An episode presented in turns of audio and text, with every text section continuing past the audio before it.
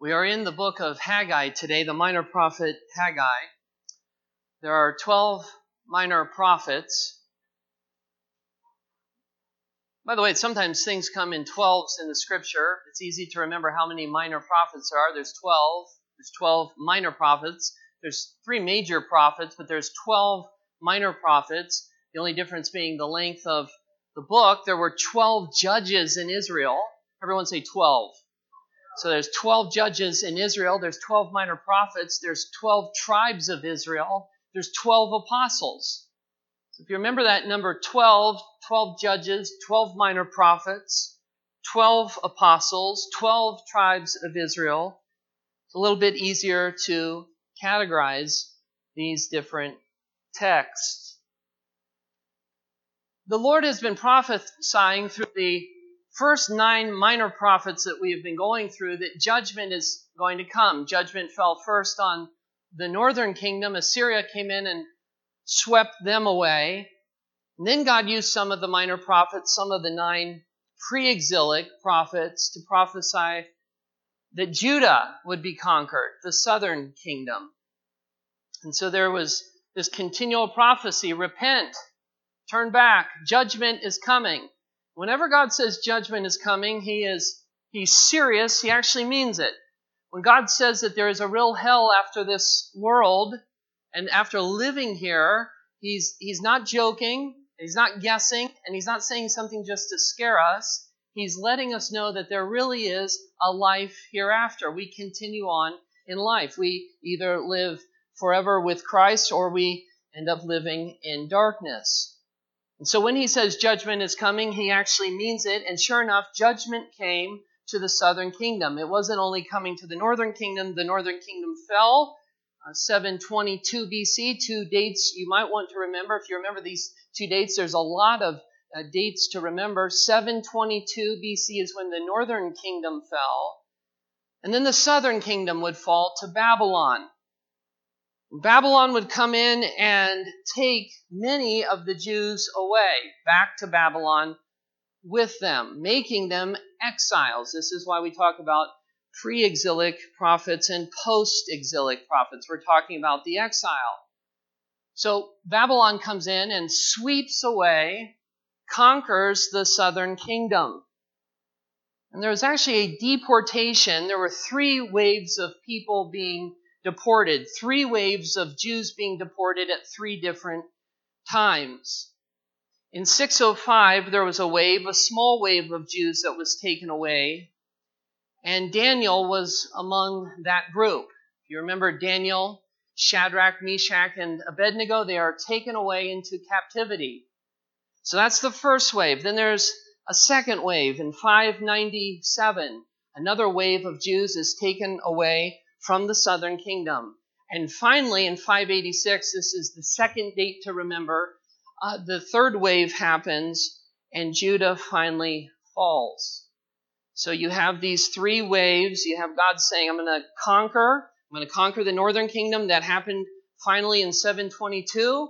God says, I'm going to judge the southern kingdom. That happens definitively in 586. The temple falls, the city of Jerusalem falls.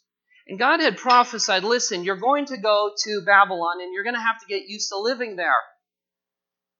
So build houses, marry people. And don't think you're going to return right away because actually you're not going to return back to your homeland for 70 years. So imagine another nation comes into this country and sweeps many of its citizens and inhabitants away. And so we end up in China, or we end up in Russia, or we end up in some other nation around the world, and people are dying to get back home. I wish I could get back to Wilkes-Barre. I wish I could get back to Scranton or the Midwest or the South, wherever it is. I want to go back home.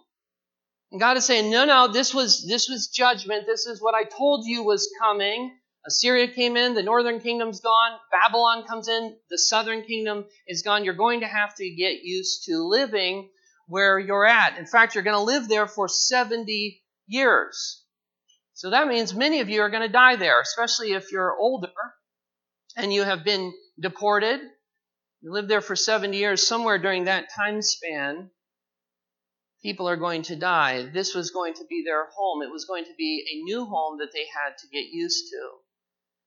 But finally, according to biblical prophecy, Cyrus the Great, the Persian, comes in and he says, You know what? I'm going to start to allow the Jews to go back to their homeland. This is 70 years later.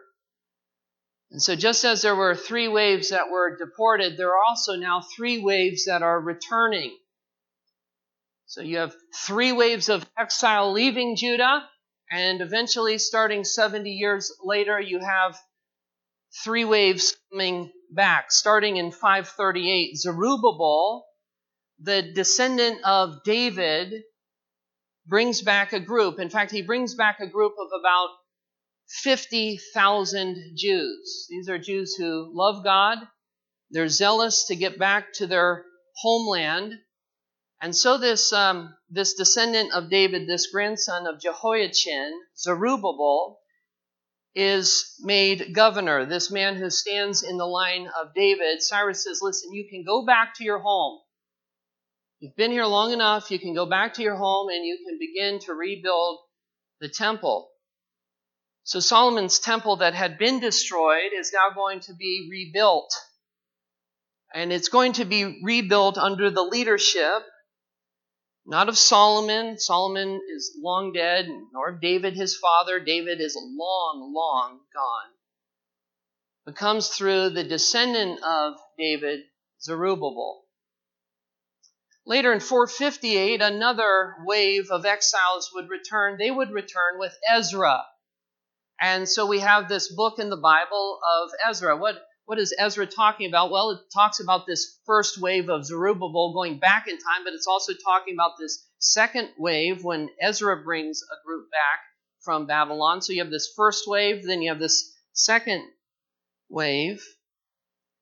And then there's a third wave under Nehemiah. And Nehemiah brings back a, a wave from Babylon, this, this third and final wave in 444 BC. So you have these three different leaders bringing back different waves of Jews, different waves of Israelites back from Babylon. They are returning. They have been exiles. They have been exiled in the land of Babylon, and they are now returning back happily and joyfully. They are returning back to their homeland. Now, Haggai, in our text here, he is he is preaching to this first wave that came back under Zerubbabel. So he's preaching here in, in 520. These are exiles who have now returned. This is why we call these three minor prophets post exilic prophets, because they're prophesying to people who have returned from Babylon. And he is concerned about this first wave of people that came back so joyfully, so excited about the things of God but they have begun to neglect the priorities that they have been given. Mainly, they have begun to neglect the priority of the glory of God. And so Haggai is looking at this group and he is saying, Listen, guys, God has assigned you to do something. You came back with shouts. You were all excited. We're finally going back home. In fact, some of the people who remembered the first temple, they were now old. They had been young when they were deported to Babylon. They're coming back now as old people. They remember what had happened. They're so excited. They're so joyful to get back to their homeland, but now things are, are starting to not go so well as they as they're now trying to make a home there again in Judah. Turn with me to Haggai chapter 1. Verse 1, Haggai is preaching, he is prophesying to this this first wave He's preaching in 520. They had returned 18 years before that. They had started to lay the foundation of the temple two years later, so they were there for two years, and they started to rebuild the temple. They got to the foundation. Now, Haggai here in verse 1 of chapter 1, it says, In the second year of Darius the king. By the way, this is not Darius of uh, Daniel. You remember there is a Darius who is Darius the Mede. This is not that Darius, this is a different Darius. But we know the precise date because of the time of this king. So we know that Haggai is preaching right at 520. It says here, in the second year of Darius the king, in the sixth month, on the first day of the month, the word of the Lord came by the hand of Haggai, appointed him uh, with the exiles and has returned from Babylon with this, with this first wave, the son of Shealtiel, governor of Judah and to Joshua the son of Jehozadak, the high priest. So he says, Listen, I've got a message for you. I've got a message for the governor, and I've got a message for the high priest. Now here's the message. Verse 4, if you skip down to verse 4, he says, Is it, um, is it a time for you yourselves to dwell in your paneled houses while this house lies in ruins? Now, what he is saying here is he's saying, you guys are building yourselves nice houses. You have, uh, you have come back to your homeland with great conviction. You have wanted to be back with the Lord. You have wanted to see his temple rebuilt. But now the house of God, the temple, the foundation has been laid, but right now the house of God lies in ruins while you are focusing on your own homes, your own life. What happened? You came with such conviction. You were saved in such power. The Holy Spirit had descended and there was a there was a time of the there was a time of excitement in your life. Yay God, we're going to go conquer the world for Jesus. Every day you couldn't wait to read your Bible. Just looking through the Bible, just wanting to devour it. You couldn't get enough teaching. When you heard about tithing, you were, you were at first cautious, but then you said to yourself, well, um, maybe I need to do this. And the Lord gave you a fire to begin to tithe. And so you began to write those first checks, and it was a step of faith. And all of a sudden, you began to see the Lord's. Uh, you began to see the Lord's blessing. Perhaps it was home group. You sign a covenant. You say, "I'm going to be faithful to home group." because I realize that church is not just about Sunday morning and uh, and coming here for an hour and a half. But the church is the church is about coming to the Lord Jesus Christ and surrendering my life to Him and being on fire for Him. And the older that we get, the more fire we should have. Oh yes, we mellow out to a certain extent. There's a mature wine. That fire doesn't die. In fact, as we grow older, we get more excited about the thing about church. We begin to battle the flesh, but we want to be in the Word of God. We, we want to be singing praises. We like our time with God alone as we're worshiping Him and lifting His name up on high. Lord, I lift your name on high. We love God. We love His people. God gives us a mission and he says, This is exactly what I want you to do. And we hear it, this clarion, this clear call before the Lord. We say, Yes, Lord, I'm going to march forward in your power. I'm going to, conquer giants because you, you are with me. And then after a while, some, those who are passionate about the Lord, all of a sudden they still love the Lord. It's not that they're not saved. It's not that they don't care about the things of God. It's, it's not that, but all of a sudden they begin to compromise. They begin to say, you know what? Uh, maybe, maybe we don't need to focus on the temple. We know that the Lord assigned us to come back from Babylon. This is why He wanted us to come back. 50,000 people. There were singers that came, and there was worship, and there was praise, and God had assigned them to come back. And yet now they began to work on their houses. They were more concerned about summer vacations and boats and being at different places? What about home group? Well, that's not so important anymore. What about faithfully tithing? 10% of my money? That's a lot of money, Lord. How am I going to live? 10%. That, that means you're going to, you're going to actually ask me to walk by faith. You mean every Sunday I need to be in church? Every Sunday? But I'm not so excited anymore about church. Can't we, can't we, can't we move things around so we can somehow skip church and, and miss church? And God is coming along and He's saying to His people, listen, you're focused. You still love me, but you're focused on all these different things in your life. And the question He asks is this Are you getting anywhere? Are you getting anywhere? In fact, if you go with me here to uh, Haggai, look with me here at chapter 1. He says this He says, uh, you, you live in these paneled houses, you're focused on your home. You watch all the home shows and you know exactly how to update your home and make sure that your car is fixed and all these different things. Things. He says in verse 5 Now therefore, uh, thus says the Lord of hosts, consider your ways. You have sown much and harvested little. You eat, but you never have enough. You drink, but you never have your fill. You clothe yourselves, but no one is warm. And he who earns wages does so to put them in a bag with holes. The more you work, you don't get ahead. Well, what I'll do is I'll move I'll move the priorities around, move the priorities around because I've got to pay the electric bill and we've got to eat, and we've got medicine, and we've got all these different things. So perhaps what I'll begin to do is I'll I know God wants these things in my life and He's speaking so clearly. And listen, the, the Holy Spirit has a way of putting His finger on specific things in our lives without the preacher even having to say it's this or it's that. The preacher could list a hundred different things and miss the hundred and first thing that, that really matters, and that's the thing that you're dealing with. But there are people who say, you know what?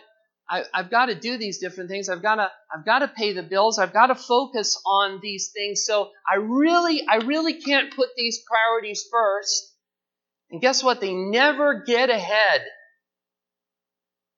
The, the person who says, well, I'm not going to, I'm not going to really participate at church. I'm not going to really, really have fellowship with other believers. And by the way, I don't even really like Christians.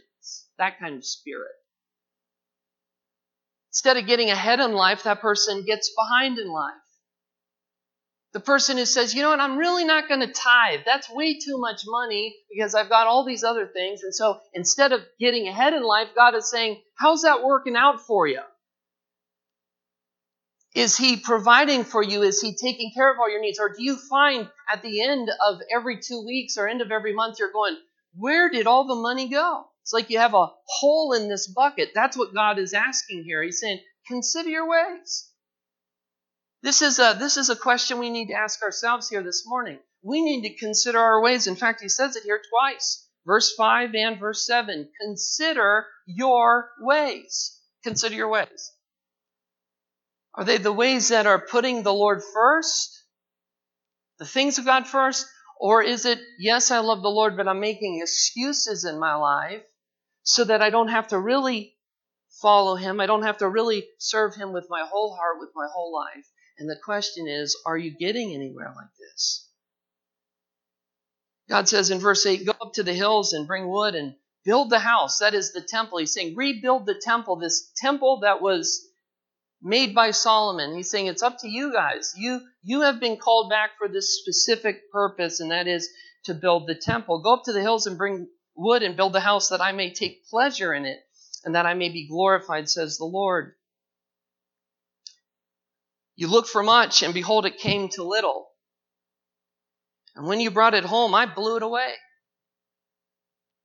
So God is saying, think about this. God is saying that the person who says, Well, I'm going to struggle in my own strength. I'm going to just keep toiling. I'm going to just keep toiling. I'm going to get it done.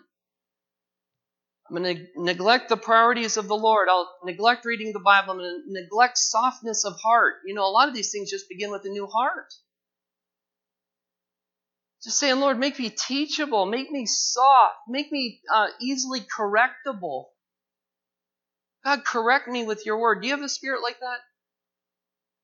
You have a spirit that says, Lord, I really, I really want to know your word. I don't want to just know it, but Lord, I want to live it. I want to be corrected by it.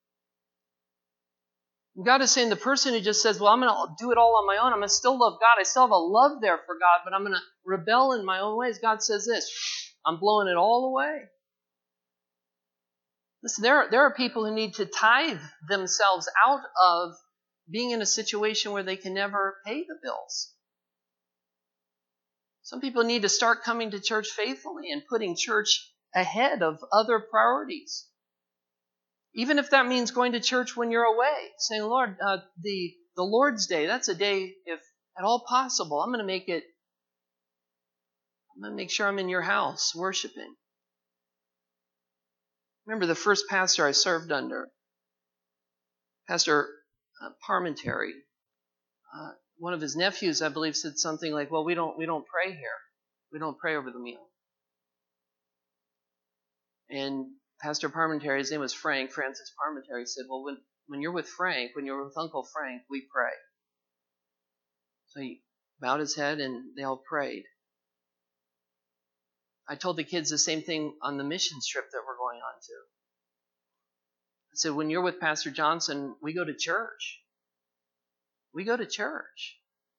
Sunday we'll be in church. The Sundays we are gone here. We we miss church. I, I don't like being away from church. Last Sunday we were in church. Next Sunday we'll be in church. The following Sunday we'll be in church. It's the priority. It's saying, God, I'm going to put you first in these basic things.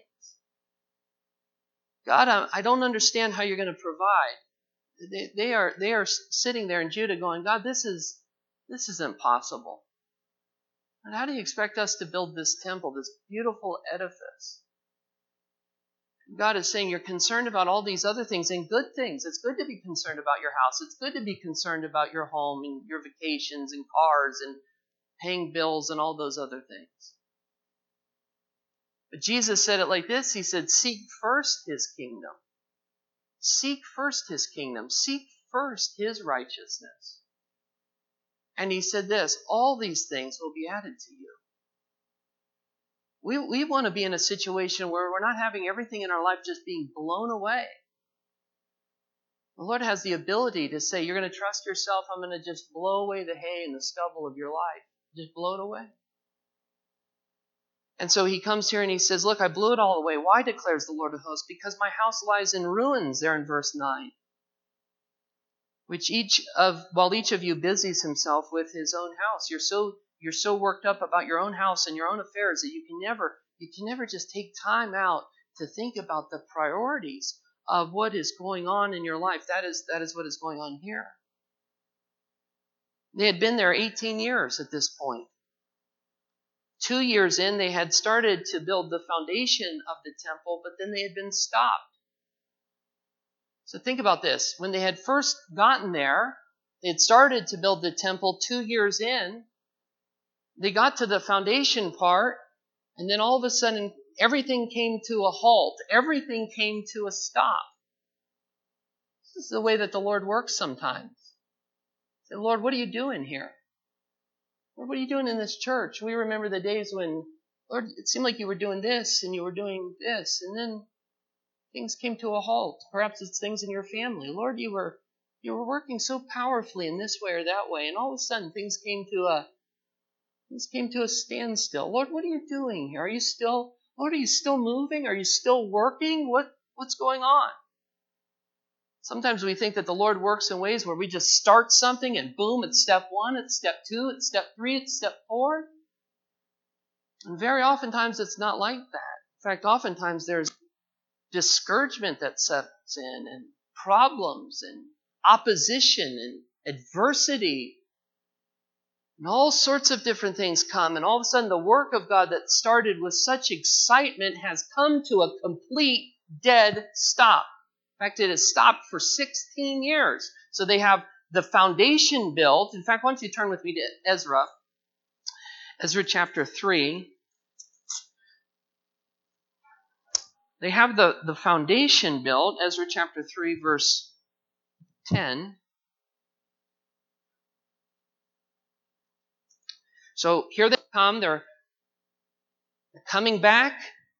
The Lord has given them a mission, and the, the mission is to rebuild the temple. By the way, if you're wondering how we're going to get through all Haggai, we're not.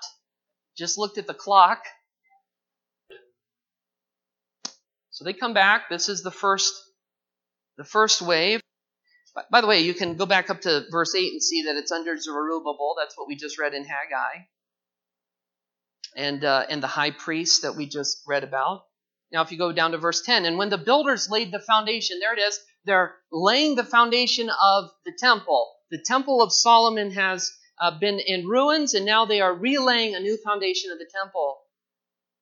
The priests in their vestments came forward with trumpets, and the Levites, the sons of Asaph, with cymbals to praise the Lord according to the directions of David, the king of Israel. And they sing responsively. That's how we're to sing. We were dead this morning.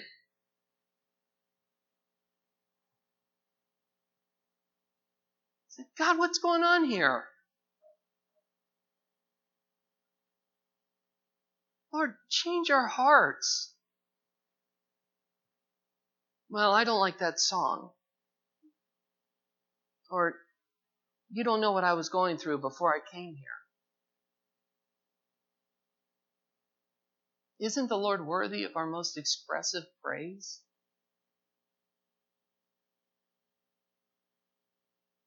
We could sing to an organ. We could sing with um, a bad song leader that sings out of pitch and thank the Lord we don't have anything close to that. But we could. Somebody gets up here with a heart to Jesus and just begins to sing, and they're an annoying song leader. And we say, But God, you're worthy of my praise. You're worthy. So up go the hands and up goes the heart. Listen, listen, this is, this is for you, beloved. It's for you. It's for your sake. It's for your joy. If you're coming in here Sunday after Sunday, and you can't worship responsively. You just stand there and kind of sing and mumble the songs. Listen, something's wrong with your heart. Something's wrong. There must come a point in your life where you say, God, help me. And Lord, no matter what happens, God, I'm going to go in there and I'm going to say this we talk to our soul like the psalmist talked to himself. He said this. He didn't talk to somebody else, he talked to himself. He said, Bless the Lord, O my soul. Who's he talking to? Himself. Soul, he's saying, You're going to bless the Lord. If you don't feel like it, or if you feel like it, you're going to bless his holy name because he's with us and he is, he's worthy of all of our praise. Bless the Lord. Bless the Lord. So here they come in, they sing, they sing responsively. Bob must have been with them because there were cymbals. They had, they had a drummer. By the way, this is an old thing, but you don't hear this anymore. Who's in a church? Well, it's in the Bible. To praise the Lord according to the directions of David, king of Israel. By the way, having drums in church is a lot more biblical than having an organ in church. Okay. And they sang responsively, praising and giving thanks to the Lord, for he is good and for his steadfast loves, love endures forever. Let's just repeat that out loud. We need to just bless the Lord this morning. Would you say, say this with me? For he is good. For he is good. Let's say it again. For he is good. Then say this with me. For his steadfast love endures forever. You ready? For his steadfast love endures forever. No matter what I came in this morning with, his steadfast love endures forever. He's worthy. Oh, is he worthy? You go, I'm going through a nightmare in my life. That's all the more time to bless his name. He's worthy. Have a hard heart this morning? Soften it. Say, Lord, help me. Help me. So we say, we command our soul. This is soul talk. Soul, you will bless the Lord. Don't care what the worship leader's like. Don't care what the song is like. I don't care what that person said to me.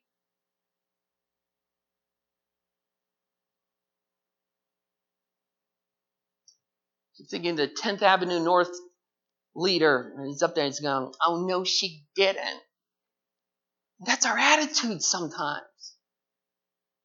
Listen, we, we come before the Lord. We come before the Lord. Lord, your steadfast love endures forever. Your steadfast love endures forever. Now, notice this.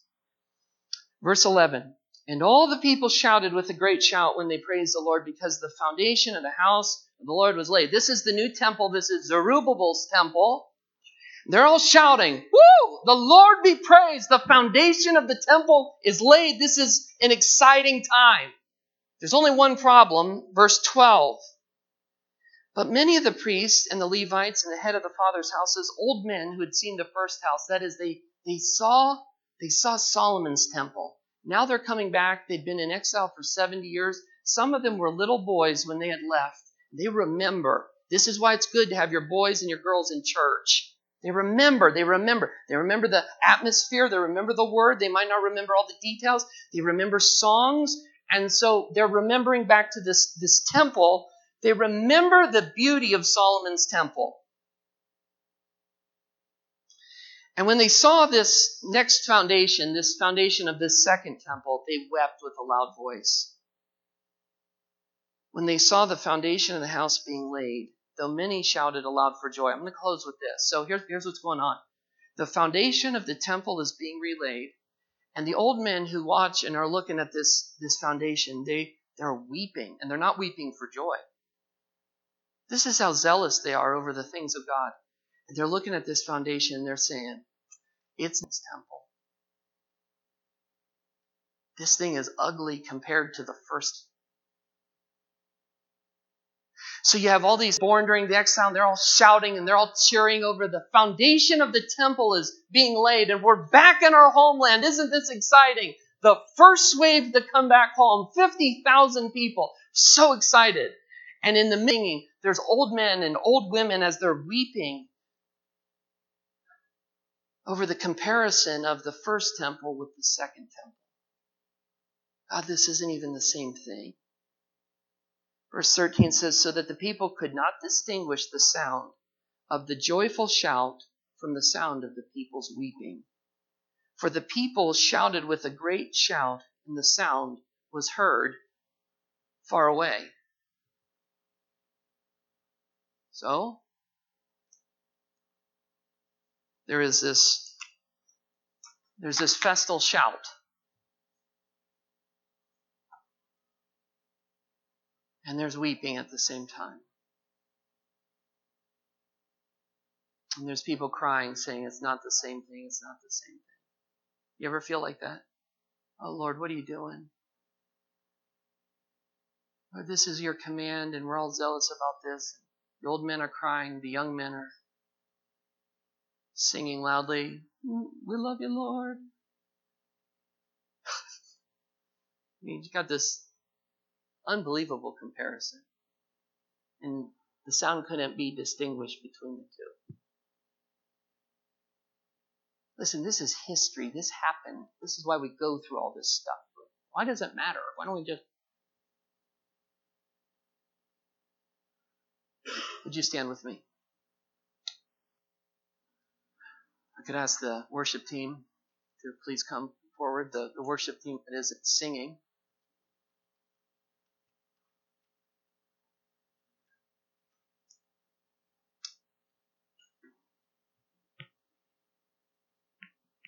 Father, we come before your mighty name and uh, we ask you, God, that you would change our hearts. But I pray if there's those here, they're just not putting you first in their priorities.